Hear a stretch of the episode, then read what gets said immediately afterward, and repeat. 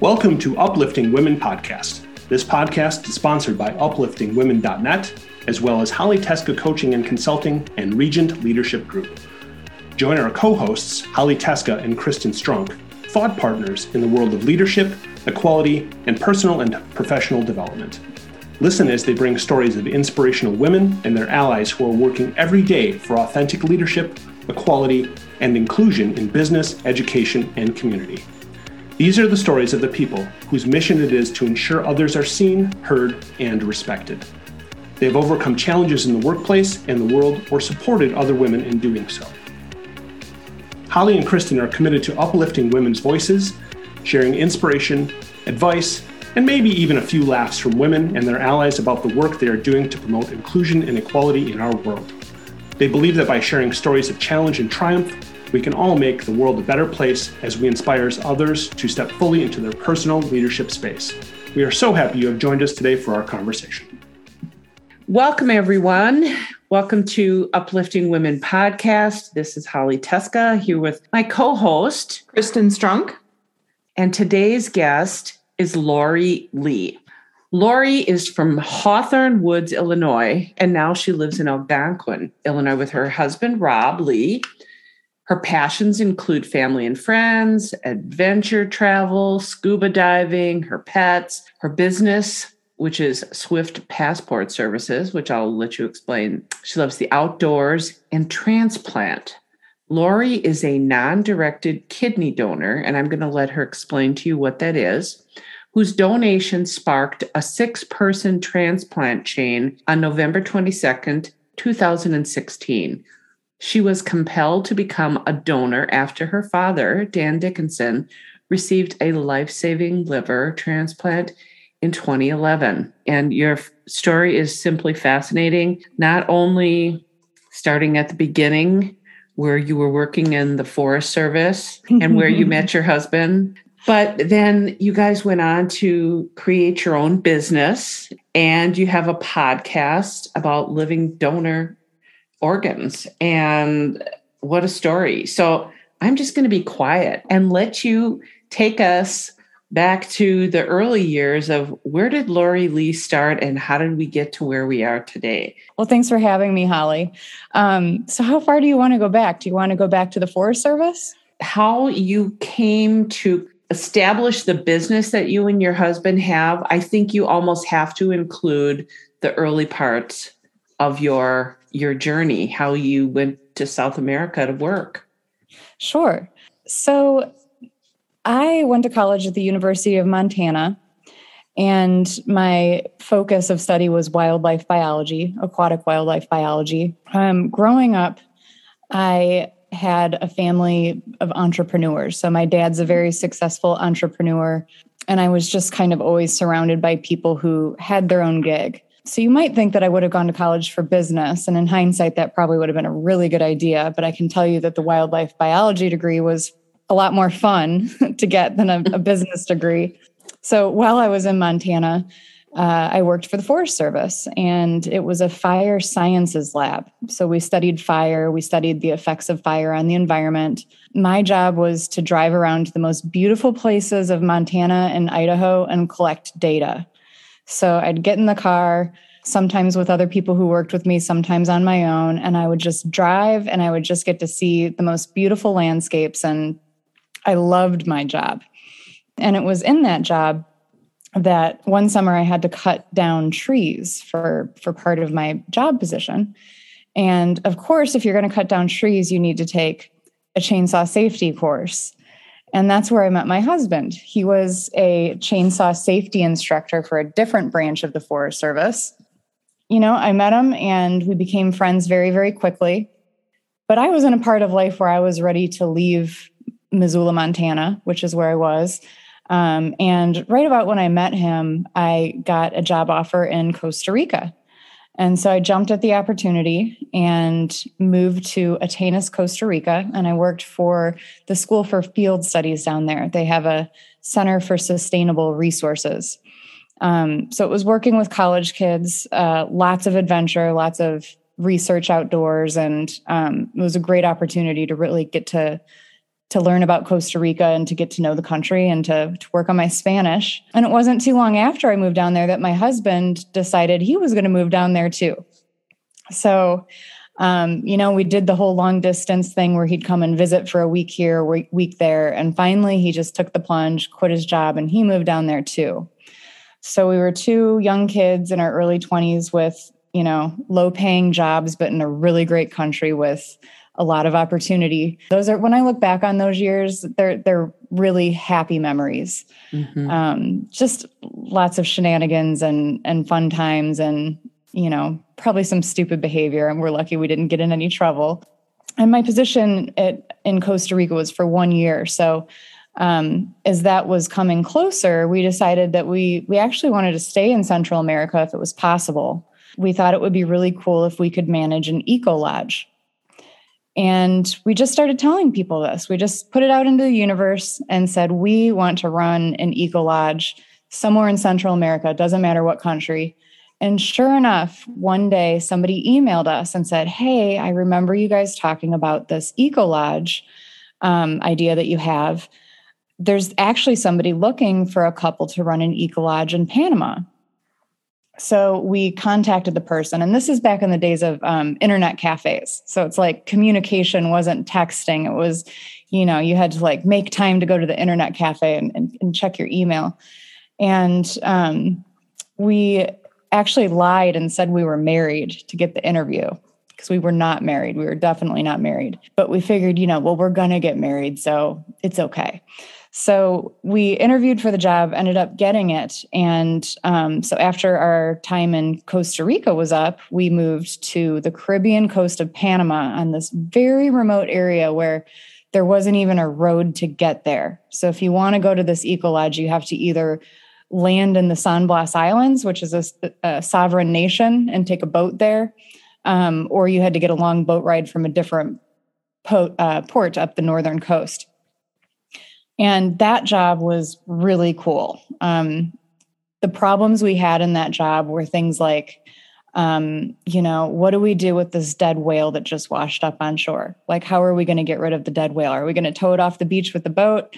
There was a human trafficking problem where we were. So we were getting people um, that were from Hong Kong, but they had South American passports. Can't remember what country their their passports were from, but they were getting dropped off near our, our lodge with absolutely no resources. So, you know, those things were stressful, but when I look back on that, that's pretty fun stress. Not human, I'm not calling human trafficking fun, but the, those types of challenges that, you know, I mean, I don't have to deal with dead whales or alligators or, um, you know, high seas or medical emergencies when there's no way to leave where we are, things like that. So, looking back on it now, we probably weren't the best fit for that job. Like we weren't quite mature enough. We didn't have the experience, but I think we did a pretty good job. But the lodge ended up closing.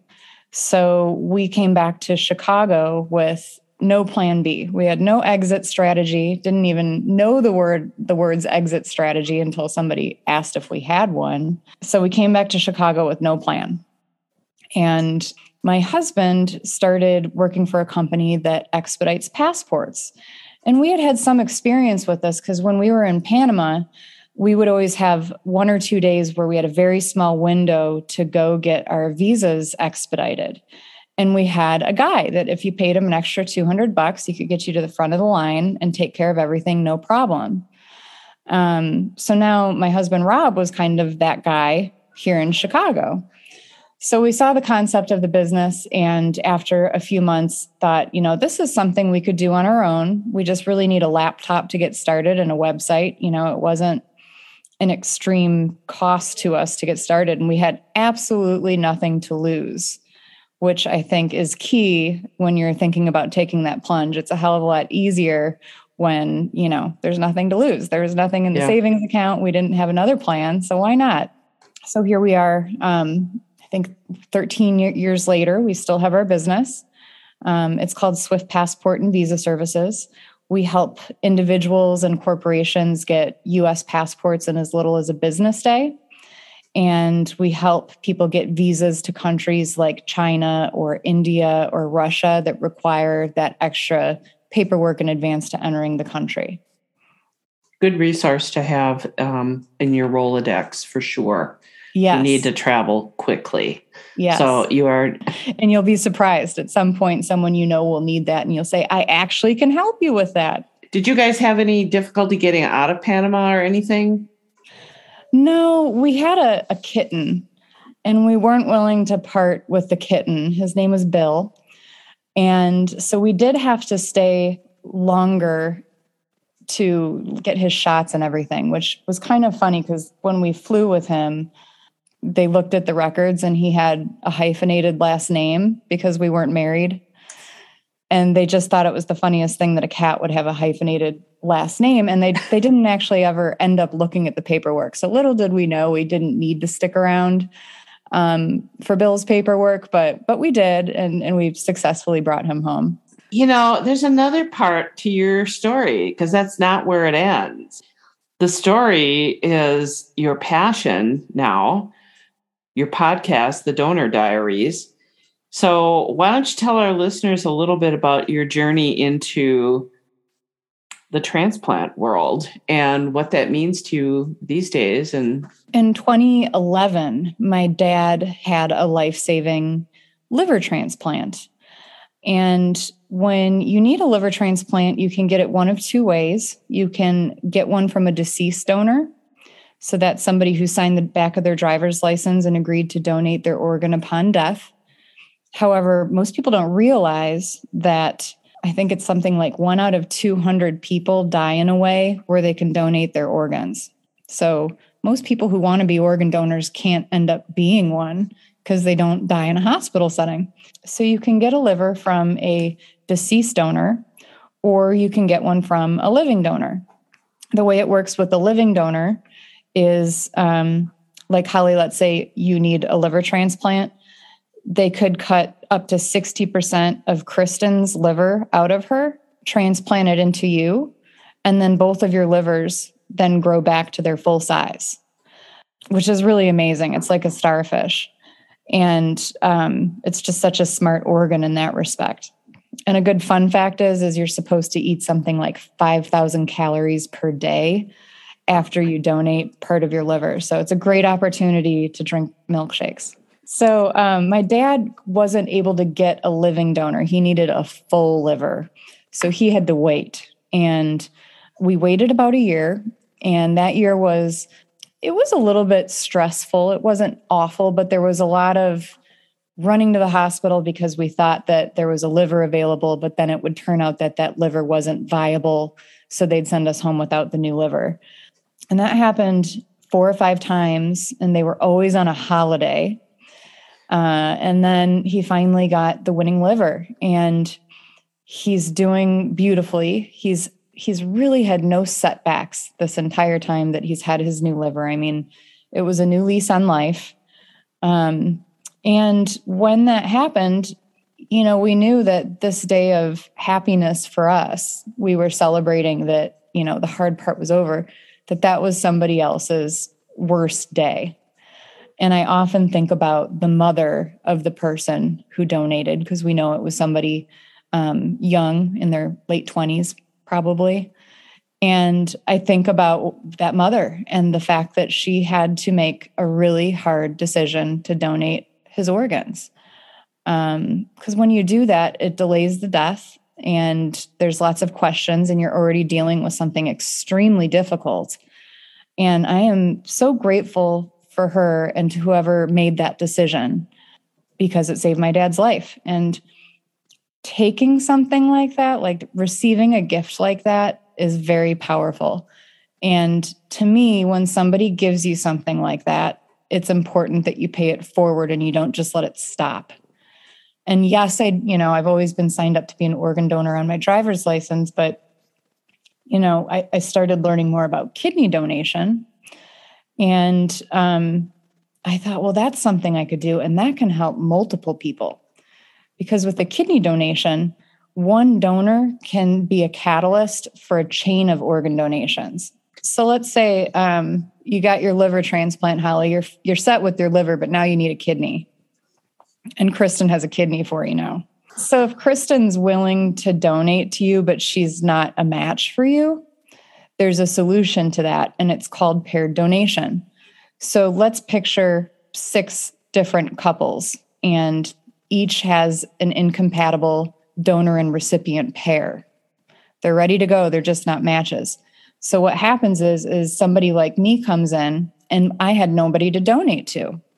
So I donate my kidney to the first person. So that could be you, Holly.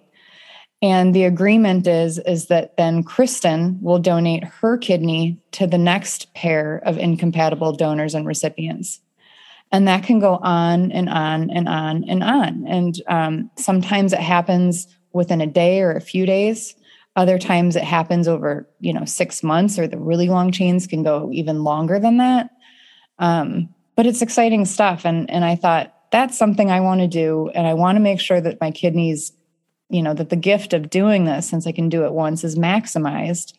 So, you know, let's do it. Let's do this and let's start a chain and help as many people as possible. So uh, it was November 22nd, 2016. I did donate. Um, I know my kidney went to Texas, but that's all I know. Um, they let you write the recipient, and the recipient's allowed to write the donor um, but they don't you know like so i wrote the letter he got the, recipient got the letter but they have selected not to respond back which is actually fairly common. Um, so for that reason i don't know who it is. And i do know that um, the chain went across several states. So the person who my kidney went to had a loved one whose kidney went to california. And then after that i, I really don't know what happened. But um, I do know there was kidneys flown all over the United States for several weeks, and it was a really exciting, meaningful thing to be a part of and to be the catalyst for. And I think if we can do this, we should do this. Um, you know, I don't think it's for everybody, and I'm not suggesting everybody donate their kidney, but I was in a place in life where I don't have kids. I had a business that was going to be just fine without me if I was out of commission for a few weeks and I was grateful and I wanted to show a way to I wanted to have a way to show my gratitude and um, and that's what I did. It was it was very great. You know, we talk about gratitude and how important it is in life. You've taken that even a step further than just being grateful. You did something with it. You created a change in the world because of your gratitude. So that's it's really touching. Well, thank you then you decided to get involved in promoting this more. So tell us about that. Sure. So, one statistic that I really love is that when somebody donates their kidney, it doesn't only positively impact the recipient, but studies show that donors are actually happier. They have a boost in well being after donating, that with most donors that I've met, lasts a lifetime. So, this is a solution to a major problem in our country. Kidney disease is a huge problem. People, 13 people die a day waiting for a kidney. And there's a solution here that not only impacts the recipient positively, but also the donor. I think more people would step forward to do this if they just understood what was involved. So there's been several things I've been involved with to to do that. The first is a nonprofit that um, my dad and I started shortly after his transplant called Transplant Village. And we help patients at Northwestern on several levels to be able to smoothly navigate the transplant process, whether they're a donor or a recipient, because it can be very scary and there's a lot of unknowns. But if you have somebody to guide you along that's already been on the other side, it's it's very reassuring. And we can help these patients in ways that not that the medical community can't but i think in the in a way that the medical medical community doesn't you know? Like we can prepare people for the things that they don't necessarily talk about in a hospital clinical setting. So there's transplant village where we're helping the patients and the donors go through the process. And we also raise money for the high risk high reward initiatives that they're doing over there like you might have seen um, in the news in the last few weeks that they're they're able to now transplant kidney pig kidneys into humans I've simplified that. It's not a done deal yet. So we do not we we are not yet able to rely on pigs for our kidney shortage. But, you know, maybe in 10, 15 years we can. So we help raise money for those types of studies because it's extremely important. And then the other thing I'm doing is this podcast. It's called Donor Diaries. The purpose of Donor Diaries is to create a library of audio that somebody who thinks, hey, this appeals to me. I think I might want to donate an organ. What's this all about and what's involved? I'd love for them to be able to go to, you know, once season one's done, to season one and to really get all the nuts and bolts of what they need to make an informed decision. And I'm trying to keep it light and airy and fun, um, but I'm just trying to make it engaging so that, you know, people can listen and enjoy it and learn about kidney donation. It, it doesn't need to turn everybody into a kidney donor but if it if it turns one person into a kidney donor that would be pretty amazing. Yeah it absolutely does. So is there you know i know about kidney donation live kidney donation. Clearly you can donate a portion of your liver. Are there other pieces that can be donated while you're alive are there other things that people donate yeah you can donate part of your pancreas part of a lung or a full lung. I don't know how common pancreas donation is, but the lung donation is very uncommon because it negatively impacts the well being of the donor. Mm-hmm. With a kidney donation and a liver donation, it does not negatively impact the donor in the long term. So, with your kidney, this is great to know, but we have two, but you only need one to live. And when you remove one, the other one, especially if you're a young person, will double in size and easily does the work of two kidneys. So by doing this, you're not taking a bullet and saying, well, I'm going to live this lesser, slower version of my life because I'm I'm going to be weak and have one kidney. That's just that's just not the case. Same with liver. But yeah, the, the pancreas, um, lung, and then of course there's tissue. So you can donate all sorts of tissues um, while you're alive. And but the other organs like, you know, heart obviously you can't donate that while you're alive. So that's something that we rely on the deceased donor wait list for. Right, right. And you can actually donate your um, uterus too in some hospitals. So there's been a few uterus transplants where women have donated their uterus to another woman who would like to conceive but needs a new uterus to do so. And it's been effective. So I'm curious, Lori, about the interaction between the nonprofit that you started and, and how that actually started and what were some of the steps that you decided you wanted to take in order to get that off the ground and out into the world? Sure. So the brains behind the starting of transplant village was my dad and he was already planning on how he was going to give back before he even had his transplant so, um, Northwestern is where he had his transplant, and they approached him about some fundraising initiatives, uh, you know, after he had fully recovered and was okay. And he came back with a proposal of Transplant Village, which is going to help in three ways with patient education, patient resources, and uh, philanthropy. So he he's the brain behind starting it, and now it's it's over ten years old now, which is pretty amazing the development's been slow. I mean, when you work with the hospital, it's hard to get anything done quickly. There's lots of levels of approval, but we're not the hospital, we're the nonprofit. So there are some things we can do more quickly. The program that I work with over there is called the Kidney Champion Program.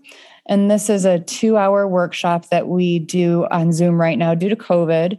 It's once a month, and we teach basic kidney education followed by really amazing strategies to find a living donor on social media.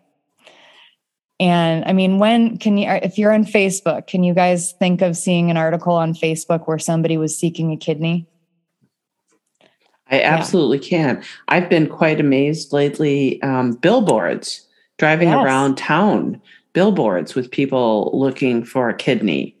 I, I, you know, the first time I saw it, I was a little bit shocked a little bit surprised, but then I was like, oh, that's kind of an interesting, interesting approach. But yeah, social media. So you help yeah. patients conduct a social media campaign in order to find a kidney. Yeah, we teach them the strategies to do it on their own. And then we have resources who can help them. One of the guests on your podcast, Amber Khan, is actually one of the people who makes these pages and helps people run them. Um, and it is effective. I mean, it's more effective for some people than others but if you can if you can make it go viral or even make a post go viral that's all it takes i'm currently working on an organ donation documentary right now as well. And in the process of um, it, there's 17 people non-directed donors who are going to be telling stories on stage in a ted talk like fashion. And then we're going to use the content of those stories for a pbs documentary. So, in the process of finding our 17, 18 donors, we read 75 stories of people who did what I did. And I can't tell you how many times Facebook, Facebook, Facebook was part of their story, whether it was I was reading on Facebook a news article or I saw a cry for help on Facebook. And sometimes people see that and they don't end up donating to the person who posted, but it plants the seed. And and a lot of these donors saw something on Facebook and then they go down this wormhole of researching what does it mean to be a living donor and they it's almost like they become compelled or obsessed with doing it and they step forward. Many of them describe it as a lightning strike. So with this documentary we're hoping that you know the purpose isn't to recruit donors but I do think that a byproduct is that there's people who are susceptible to that lightning strike who are going to get the lightning strike when they watch our documentary. Mm-hmm. Yeah. So different strategies for different folks. You know, what are some of the things that people think about when they're considering, do I want to do this? Well, they want to know they're going to be okay afterwards and that it's not going to negatively impact their life in the future. That's a big one. Another one is time off work and you know, how do I come out so that I'm not financially stressed due to this?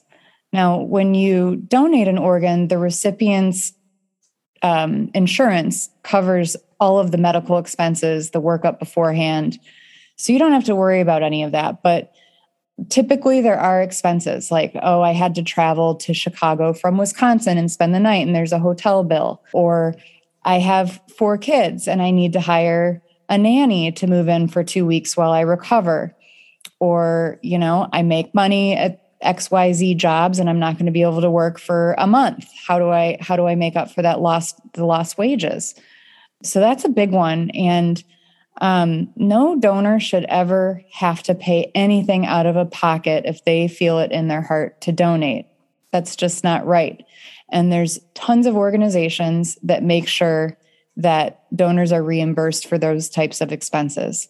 I personally invite people to reach out to me if they need help mm-hmm. finding those resources because there's enough out there where if you want to do this, you shouldn't have to worry about money. I'm not saying you'll make money, and you know mm. that should never be a motivation to donate no i don't think so yeah but you should at least break even i think right. that that's a very fair yeah fair thing i think the payment is the joy you feel for having saved someone else's life. I agree 100% so i'd say those are the biggest ones. And then um, my favorite one that people say is well i've got kids or i you know what if i need to donate my kidney to somebody who matters more to me in the future, which I get. I do get that, right? But there's this amazing program where you can have what's called a family voucher through the National Kidney Registry. So, Holly, if you want to donate, you know, and don't have an intended recipient, this program allows you to name, I think, three people in your family that if they ever need a kidney, they'll get one. So it's kind of like an insurance policy for those people who you are worried you might have to give a kidney to later.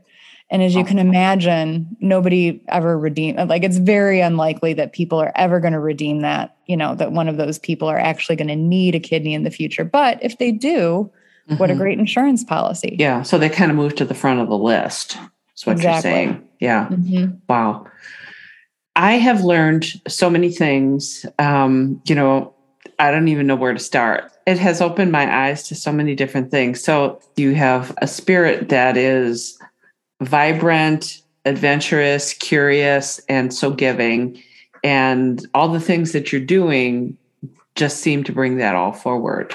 You know the work that you and your husband business that you started and this foundation with your dad. And i really really encourage people to check into the donor diaries. You know typically when we talk about this topic most people have some sort of connection to a family or friend who's been on dialysis mm-hmm. um, or who's had a transplant or needs a transplant or died waiting for a transplant so it's it's it's a really big problem is there a specific age that kidney disease starts to become an issue for people? You know, a lot of kidney disease is caused by obesity and mm-hmm. high blood pressure. I know that the greatest the, the age range who's who needs transplants most right now are the boomers. But you know, some diseases are genetic. So okay. people are born with them. Well, this has been really an amazing conversation. Thank you for sharing some of your life's journey. Thank you so much for listening in on this latest episode of Uplifting Women podcast. Holly and Kristen appreciate your dedication to uplifting women and look forward to you joining them again soon. This podcast is sponsored by upliftingwomen.net, as well as Holly Teska Coaching and Consulting and Regent Leadership Group. Please visit your favorite platform where you found this podcast to leave a review. If you are an uplifting woman or a man who champions women's success with a story to share, Kristen and Holly would love to talk to you please visit upliftingwomen.net and leave us a message.